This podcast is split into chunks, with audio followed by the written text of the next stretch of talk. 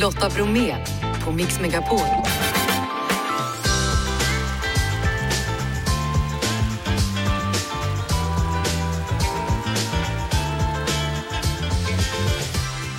Hallå där och varmt välkommen till vår lill-lördag. I onsdagsmixen Riksdagen öppnades igår och idag så stormade det i debatten. Onsdag betyder ett litet boktips idag med Flora. Christian från Koenigsegg gästar oss efter 17 biltillverkare och gästarbetare kan man kalla honom för i nästet, Draknästet. Och strax så berättar the hardest working man i svensk tv-business, Claes Malmberg, om ett guldklockeprojekt. Jeff, är du redo? Ja. Janne, hur mår du? Det beror på vad du tänker på, men fysiskt mår jag bra. Ja, men jag tänker på natten, igårdagskvällen, jag tänker på matchen, jag tänker på förlusten. Ja, du sa att det stormade vid riksdagen idag. Det stormade ganska mycket bland mina känslor igår kväll också. Jag vet det. Och ni som lyssnar, ni kommer få höra vad som hände under matchen efter klockan 18. Nu, hörni, nu är vi redo va? Nu kör vi. Nämn inte fotboll. nu kör vi. Claes Malmberg han är med på TV. Flitigt förekommande och bland annat på kanal 5 i ett nytt program som heter Bättre sent än aldrig. Och Claes, jag vet att det här var någonting du verkligen tycker om. Ikväll är det dags för avsnitt två. Ja, alltså det, det var ju det närmsta eh, guldklocka man kan komma i den här branschen. Skulle jag, vilja säga. jag fick ett erbjudande att åka med Discovery Channel, besöka sex stycken länder i eh, världen, mestadels Europa och ett i Afrika, Marocko och sådär. Och jag fick också göra det tillsammans med Thomas Ravelli, Harald Treutiger, Kjell Bergqvist och Peter Magnusson. Goa gubbar. Ja, i någon mening så är det väl kanske det, det kan man väl säga. Och det, det glädjer väl vissa och retar andra, eh, antar jag. Eh, och sådär. Så att det var svårt att säga nej till det. Och så är det en sån här reality-serie så vi åker runt och så. Och det är ett slags bucket list-program så att vi ska då liksom gå igenom våra olika bucket lists, vad vi drömmer om i slutet eh, av våra existenser och sådär på ålderns höst. Och sådär. Och, Ja. eh, ja, nej, men det, blev, det var en fantastisk inspelning, det var oerhört roligt. Alltså, Fick du kryssa i någonting i din bucketlist eller vad har du på den? Ja, alltså, om jag ska vara helt ärlig så är det en redaktion som hittade på mycket av min, i alla fall min bucketlist för att jag hade ingen direkt sådär. Så att, eh, Du, tänkte, du har redan gjort det? Nej, det har jag inte, men jag har aldrig varit sådär liksom att jag måste göra ditten eller datten eller sådär, gått och drömt om Sådär, jag, när jag reser vanligtvis så åker jag till en strand och så lägger jag mig på den med en bra bok. Det är ungefär min bucketlist. Så Den har varit jävligt tråkig. Men, men, eh, så att man fick, ja, man fick ikläda sig idén av att man tyckte att det var eh, vissa saker man ville göra. Och vissa saker upptäckte de åt mig också som jag tyckte, jag tyckte det var kul. Men sen ska man komma ihåg när det gäller programmet att vi uppehåller oss kring själva händelsen och eh, upplevelsen ungefär i en minut. Sen börjar vi prata om andra saker hela tiden. Så det är mycket om livet, eller? Ja, det är väldigt mycket om livet, det är väldigt mycket skratt och trams, men också allvarliga samtal om att åldras och liksom hur livet har gått och vad man har gjort och sådär. Så att det, det är liksom en blandning av högt och lågt skulle jag vilja säga. Och förvånansvärt, eller inte förvånansvärt, men, men jag tycker att hela produktionen var väldigt öppen och intresserad av allvarliga samtal och resonemang på ett sätt som jag tycker att kommersiell tv kanske tidigare inte riktigt har varit. Så att jag, jag, Spännande. Ja, jag måste säga det. Att jag tycker att det känns som att man lär känna oss och vi genomgår Mm. ändå en form av utveckling. Vilket var det bästa äventyret då? Kan du bjuda på något litet Ja, smakprov? det kan jag göra. Vi åkte, vi åkte bland annat luftballong för det var Kjell Bergqvists dröm att få göra det. Ja. Men jag tror för de som tittar på det så inser man nog att det var kanske inte Kjell Bergqvists dröm att åka med vissa av oss som var med i ballongen, så kan man säga. Så att, eh, jag tror han kommer att göra den resan vid något annat tillfälle med folk som han själv har valt. Så att, så att, det, Som vill sitta i den där korgen? Eller? Ja, man stod ju i korgen och sådär. Men, men vissa av oss tappade ju koncentrationen efter ett tag på själva luftballongen och började prata om helt ovidkommande saker. Inte ovidkommande, men saker som, och väldigt mycket. Och Kjelle ville liksom ha någon slags andlig upplevelse av detta. Så att jag tror att han var inte helt nöjd med själva den resan. Nej, han tänkte fel. Ja, han tänkte fel när det gällde sällskapet i alla fall, så kan jag väl säga. Tack så mycket Claes Malmberg, bättre sent än aldrig. Nina, nina, nina, na, nina, na, na, nina. Dags än en gång för boktips med Flora Wiström som till vardags då har Podplay-podden Röda rummet som sitt rum på nätet. Nu är du här igen, varmt välkommen tillbaka. Tack så mycket. Ja du, det här med hösten och läsning, hur mycket hänger det ihop tycker du? Ja men det hänger ju såklart väldigt mycket ihop. Jag tycker det bästa som finns är att smyga upp när min kille sover på söndagen och ta täcket ut till vardagsrummet och läsa en bok när liksom stan inte har vaknat än. Det låter som ett bra tips det också du. Vad har du tagit med dig för tips idag? Ja, men idag tänker jag att vi ändå ska vara lite sommarnostalgiska. Jag vill tipsa om Halv elva en sommarkväll av Marguerite Duras. Det är en kortroman som är som en film. Den utspelar sig under ett dygn då ett resesällskap i Spanien måste ta in på ett hotell för det har börjat regna, det är ett fruktansvärt eh, oväder. Och Eh, när de kommer dit så får de höra att det har skett ett otrohetsmord i den här lilla stan. Så att de checkar in på det här hotellet fast de får inte plats att bo på något rum utan alla sover i korridorerna. Och samtidigt så upplever huvudpersonen att det är någonting med hennes man. Är inte mannen väldigt intresserad av eh, huvudpersonens bästa kompis? Så det handlar liksom om otrohet och om mord och det utspelar sig under ett dygn. Alltså den här författaren det är en känd författare mm. som har funnits i alla tider känns det som. ja. Eh, var, vilket årtal är boken ifrån? Boken är från 1960 eh, och den har också gjorts som film eh, men den är bättre i bokform. Mm. Då tar vi titeln en gång till då. Halv elva en sommarkväll av Marguerite Duras. Tack för det tipset. Lotta Bromé på Mix Megapol. Hörrni, det har ju varit en riksdagsdebatt idag. Den öppnade ju igår riksdagen och eh, inledde gjorde vår statsminister Ulf Kristersson. Herr talman! Inget annat land i Europa har samma våldsutveckling som Sverige. De här gängen kommer inte sluta av sig själva. De ska veta en sak. Min regering, den här regeringen, är beredd att gå så långt som krävs för att stoppa dem. Och efter honom så kom Socialdemokraternas Magdalena Andersson. Herr talman! När riksdagen återsamlas denna höst 2023 sker efter en sommar präglad av kriser och av oro. Det svenska folket blir fattigare för varje vecka som går. Också falukorven har blivit dyrare. Den utlovade rivstarten har inte blivit något av. Låt oss tala klarspråk om korankrisen. Det är två personer som har utfört de allra flesta bränningar i vårt land. Båda har kopplingar till Sverigedemokraterna. Så sa alltså Magdalena Andersson och det här föranledde en ganska så hetsk debatt mellan henne och Åkesson. Herr talman. Jag är mållös. Här står Sveriges före detta statsminister och pratar strunt rakt igenom strunt. Magdalena Andersson som har varit, och inte bara Sveriges statsminister i lite drygt ett år, utan också finansminister i ganska många år dessförinnan, tar inget som helst eget ansvar för hur vårt land har utvecklats under de åtta år som hon har suttit vid makten. Det är så skamlöst. Sen var det Nooshi Dadgostars tur. Herr talman. Undersköterskan Jana från Vimmerby var tydlig när jag träffade henne på äldreboendet. Politiker måste börja lyssna på oss på golvet. Det var vi som riskerade våra liv och våra familjers liv under pandemin. Folk stod och applåderade för oss. Men vad ska vi med det till? Lönen är alldeles för låg. Politikerna kan inte bara stå och snacka. Det är dessa pengar som herrarna Åkesson och Kristersson vägrar skjuta till.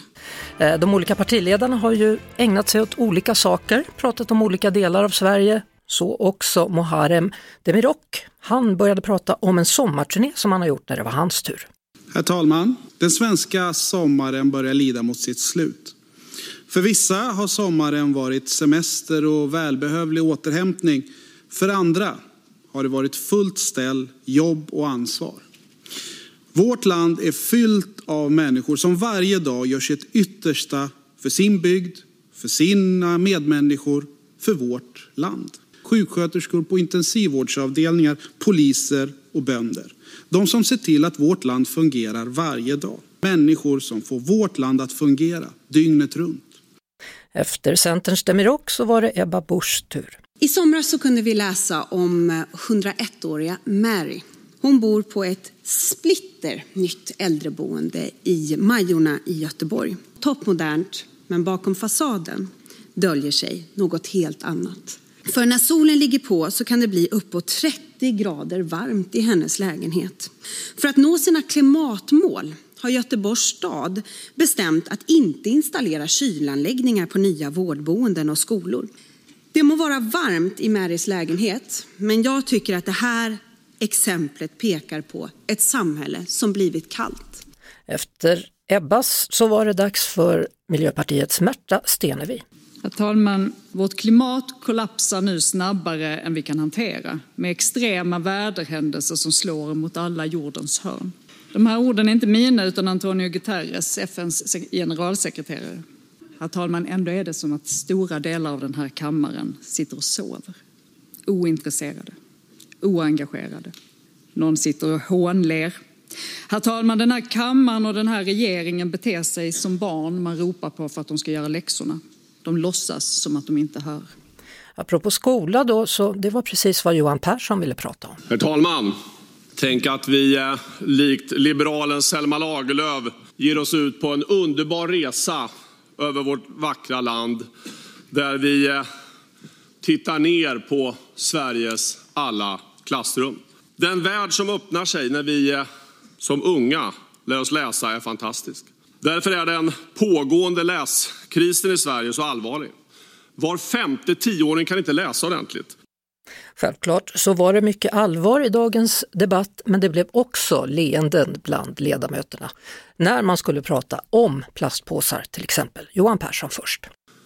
Magdalena Andersson, plastpåseskatten kommer jag inte ihåg om det var ni eller vi som var för, men nu ska den bort. Herr talman, jag minns. Jag satt i förhandlingsrummet. Det var en väldigt viktig fråga för Liberalerna. Du lyssnar på Lotta Bromé på Mix Megapol. Hörrni, jag måste bara få säga och berätta en sak. Det är oerhört kul att se att Bauer Media eh, och Podplay och Mix Megapol har en massa nomineringar vad det gäller årets radiopris. Det handlar om Guldörat som man kan gå in och rösta på och jag känner mig jätteglad över att vara en av de nominerade. Så Janne, vad gör vi? Ja, man går in och röstar såklart. Det har jag redan gjort. Har du gjort det? Ja, jag gissar vem jag röstar på. Hoppas det var jag. Man vet aldrig. Det var, det var faktiskt det. Ja, hur, hur kommer man in? Radioakademin.org, är det så? Ja, radioakademin.org och så kan man leta upp där, rösta här på vem du vill då lägga din röst på så att säga. Vad sa du att hon hette som du hade röstat på? Lotta Bromé. Och hon är med där då, man kan kolla. Ja. Spännande. Från att som femåring drömma om att bygga bilar efter ett biobesök till att tillverka några av världens snabbaste supersportbilar i Ängelholm och ett företag med hundratals anställda är en snabbversion av det som grundaren Christian von Koenigsegg åstadkommit. Välkommen till Mix Megapol Christian! Ja, tack så mycket Lotta, trevligt att få vara här. Du, tittar du någonsin tillbaka och tänker på den där femåringen?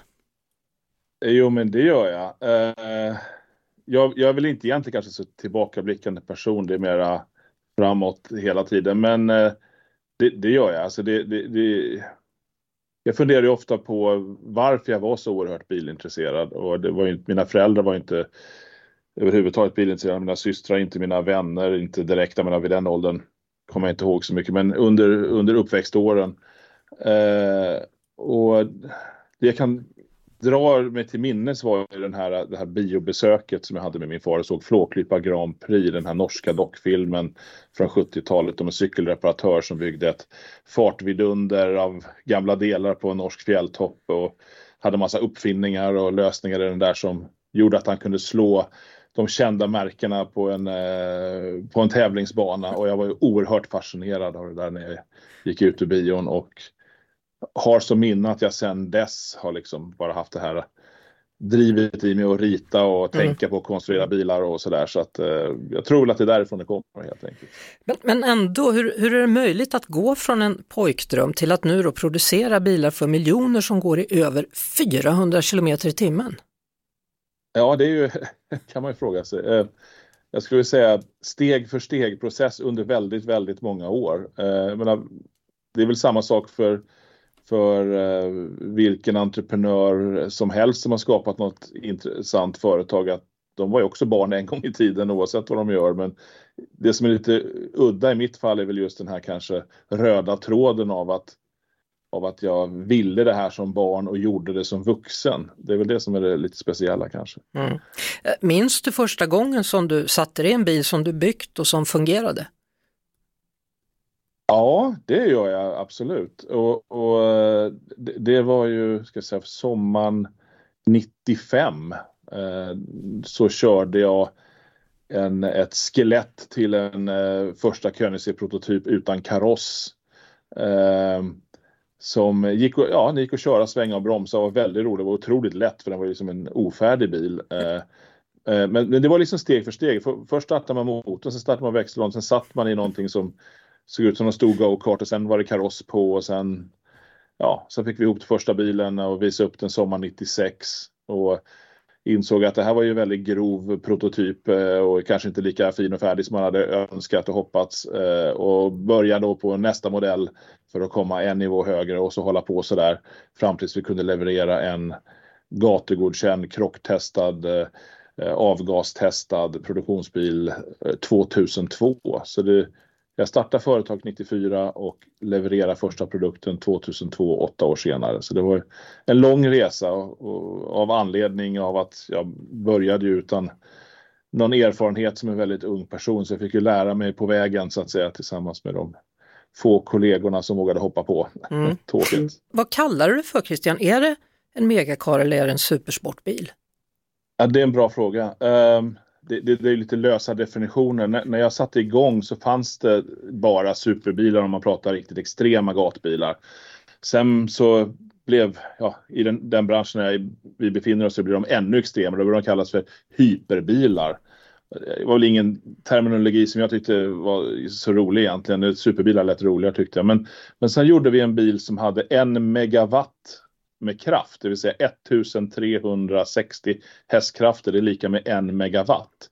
Så då började vi kalla våra bilar för mega, megabilar och det mm. har nu börjat bli någonting man säger om så här extrema bilar även för andra bilmärken. Då. Så vi har på något sätt myntat den kategorin. Så ja, megabilar kanske. Ja. Ja, men, men du, var kör man med de här bilarna om de går i 400 km i timmen? det låter som man måste in på racerbanor eller någonting. Ja, det låter ju så, men eh, man får sätta det perspektivet av att nästan vilken vanlig personbil som helst går i 200 km i timmen. Det betyder ju inte att man ska köra 200 på allmän väg. Och det kanske är onödigt att de kan göra 200 km i timmen till och med. Men det här är ju mera ett uttryck för extremteknologi, extremprestanda, eh, extremdesign, eh, artistisk eh, frihet i kombination med aerodynamik och extrema material för extremt bilintresserade människor. Mm. Och, eh, då kan man ju köra på vanlig väg inom eh, rimlig, jag menar, på lagligt sätt så att säga till ett flygfält eller en racebana och, eh, eller och autobahn. Uppleva, eller autobahn till exempel, ja, på ställen där man faktiskt får. Vissa länder för vissa evenemang till och med spärrar av motorvägar för att man ska kunna mm. prova på bilarna så att säga. Eh, så, så att det, det, är liksom mera på det sättet. Eh, att du kan köra till en racebana och uppleva den extrema kraften och sen njuta av bilens andra egenskaper på vanlig väg som transportmedel mm. eh, eller i ditt garage hemma och putsa och pula på den och njuta av eh, den extrema konstruktionen som den är så att säga. Men du, har du prövat att ge en bil till Zlatan? Eh, nej, det har jag inte provat. För att han är ju väldigt intresserad av bilar. Han håller ju mest på med Ferrari, men han kanske också skulle gilla en sån här. Ja, vem vet, eh, så kan det kanske vara. Men ja. eh, nej, det har jag inte provat. Nej. Eh, hur tänker du nu då? För nu ska du vara med i Draknästet. Nästet, du är gästdomare där den 21 september. Då. Är det fokus på utmaningen eller en bra affärsidé? Alltså jag, när jag fick frågan eh, tidigt i våras så ja, först var jag väl lite tveksam. Jag är väldigt upptagen med det jag gör och väldigt fokuserad på det jag gör. Men samtidigt så kände jag att entreprenörskap har jag väl kanske någon form av svart bälte i och eh, lite pengar har jag lyckats skrapa ihop över åren. Så det vore väl inte mer än rätt att man försöker liksom ge tillbaka lite till eh, till eh, andra som försöker och kanske framförallt ungdomar som startar företag och så vidare och att jag kände att jag kan nog kanske hjälpa till. Så, eh, så då valde jag att tacka ja till det helt mm. enkelt och det var har varit en spännande resa än så länge. Har du lärt dig någonting eller?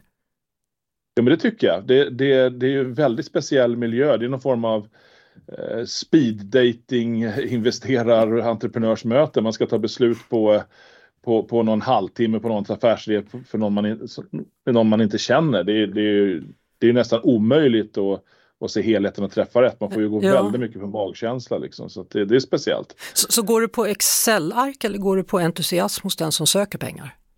det är ju inte direkt att vi får några Excel-ark när vi ska Nej. sitta och ta beslut, man får ju ställa frågor. Ja. man får ju försöka ställa frågor som ger någon typ av bäring och, och, och svaren är ju bara de man får i, i tv-studion så att säga. Så att eh, det är Ja, det, det är en väldigt speciell form av, eh, av eh, investerar-datingmöjlighet. Men otroligt kul och spännande och, och sätter ju sinnena på prov så att säga. Ja. Utan att avslöja för mycket då, ja eller nej, hittar du något att investera i? Jo, men jag hittade faktiskt en del, så det var kul. Spännande. Eh, Framtiden då, hur ser den ut Christian? Blir det mer eldrivet tro? Jo, men eh, absolut. Eh, hela bilindustrin går ju mot eh, ren eldrift kan man säga. Och hade du frågat mig för fem år sedan så hade jag sagt att vi idag tillverkade rena elbilar. Och vi har faktiskt utvecklat teknologi för att kunna göra det.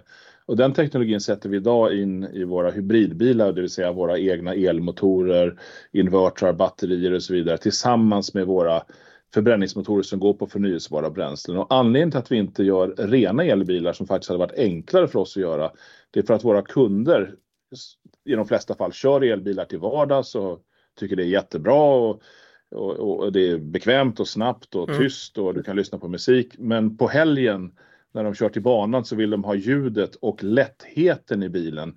För att en, en batteridriven bil idag, om du ska ha någon typ av range eller kraft, så är batterierna väldigt, väldigt tunga. Det tar bort lite grann av den här sportbilskänslan än så länge. Batterierna blir ju lättare och lättare, men än så länge så blir bilen 30-40% tyngre för, Mm. för samma utförande annars. Och du får inte det här häftiga ljudet. Och det här ljudet är kanske något som du inte vill ha till vardags när du åker till jobbet. Men om du vill eh, köra till en racebana och köra runt lite, då pratar ju bilen mycket mer till dig. Du har mer en dialog och den här eh, lättare känslan och bättre prestandan. Och, och därför har ju kan säga, kunderna bönat upp. Är det det du menar? Precis. Ja. Så gör man en burnout så här. Alltså bilen är lite mer av ett djur. Det är, det är lite som skillnaden. Det finns ju en analogi här med klockor kan jag tycka. Att det har liksom Jaha. Digitala klockor och kvartsklockor som dödade i princip den schweiziska klockindustrin på 80-talet. Men sen börjar folk sakna liksom det mekaniska hantverket och eh, den liksom unika känslan. Någonting. Och, och, och där gör ju klockan inte ens någonting bättre. Den ska ju bara hålla tiden. Den håller Mm. den inte ens igång. Den håller till och med sämre än en kvartsklocka. Men i det här fallet finns det fördelar av att bilen blir lättare och den blir lite mer djurisk och pratar till dig. Ja. Och, och det finns ju inget praktiskt behov av att köpa en sån här bil. Det finns ju bara emotionella behov. Ja, men du, Eh. om man, om man nu har sådana emotionella behov, vad kostar de? Ja, det är ju fantastiskt eh, mycket pengar för en bil. Vi lägger ju ner tusentals timmar på att bygga varje Ja. bil för hand. Så, så vad får man punga Så- ut om man vill tillfredsställa sitt emotionella behov av vroom? Det kan vara i runda slänga 30 miljoner kronor. Så Och det är ju jag har inte råd med det pengar. alltså. Zlatan Nej. har väl det, men jag har ju inte Ja. det känner jag. Här går våra vägar. Ja, och då kan man ju tro att vi har enorma marginaler. Men, men det tar otroligt mycket tid och pengar att bygga varje bil. Så att det är en normal affärsverksamhet ur ett, ur ett kan vi säga, vinstperspektiv. Det är inget speciellt. Det är bara det att det är enormt resurskrävande och tidskrävande. Mm. Stort tack för att du ville vara med och berätta, Christian von Koenigsegg, och sköt om dig framöver. Kul att få vara med. Ha Ja, bra, kör försiktigt. Hej, Vi har nått dags ände vad gäller detta program. Vi är givetvis tillbaka imorgon igen efter klockan 16. Ray Mattsson kommer att ta över alldeles strax och leda er in mot natten. Så är det, här på Mix Megapol. Lotta och producent Jeff Neumann säger tack och hej. Det gör också Jeanette. Och Janne, jag vill bara gratulera. Du fick ju rätt faktiskt. Du skulle ju säga vad matchen skulle sluta. Det blev ju rätt. 3-1 sa du ja. Taskigt. Är det taskigt? Ja, grattis i alla fall. Ja, även om det var tvärtom. lag. Jag vet. Ett poddtips från Podplay. I fallen jag aldrig glömmer djupdyker Hasse Aro i arbetet bakom några av Sveriges mest uppseendeväckande brottsutredningar. Går vi in med hemlig telefonavlyssning och, och då upplever vi att vi får en total förändring av hans beteende. Vad är det som händer nu? Vem är det som läcker? Och så säger han att jag är kriminell, jag har varit kriminell i hela mitt liv men att mörda ett barn, där går min gräns. Nya säsongen av Fallen jag aldrig glömmer på Podplay.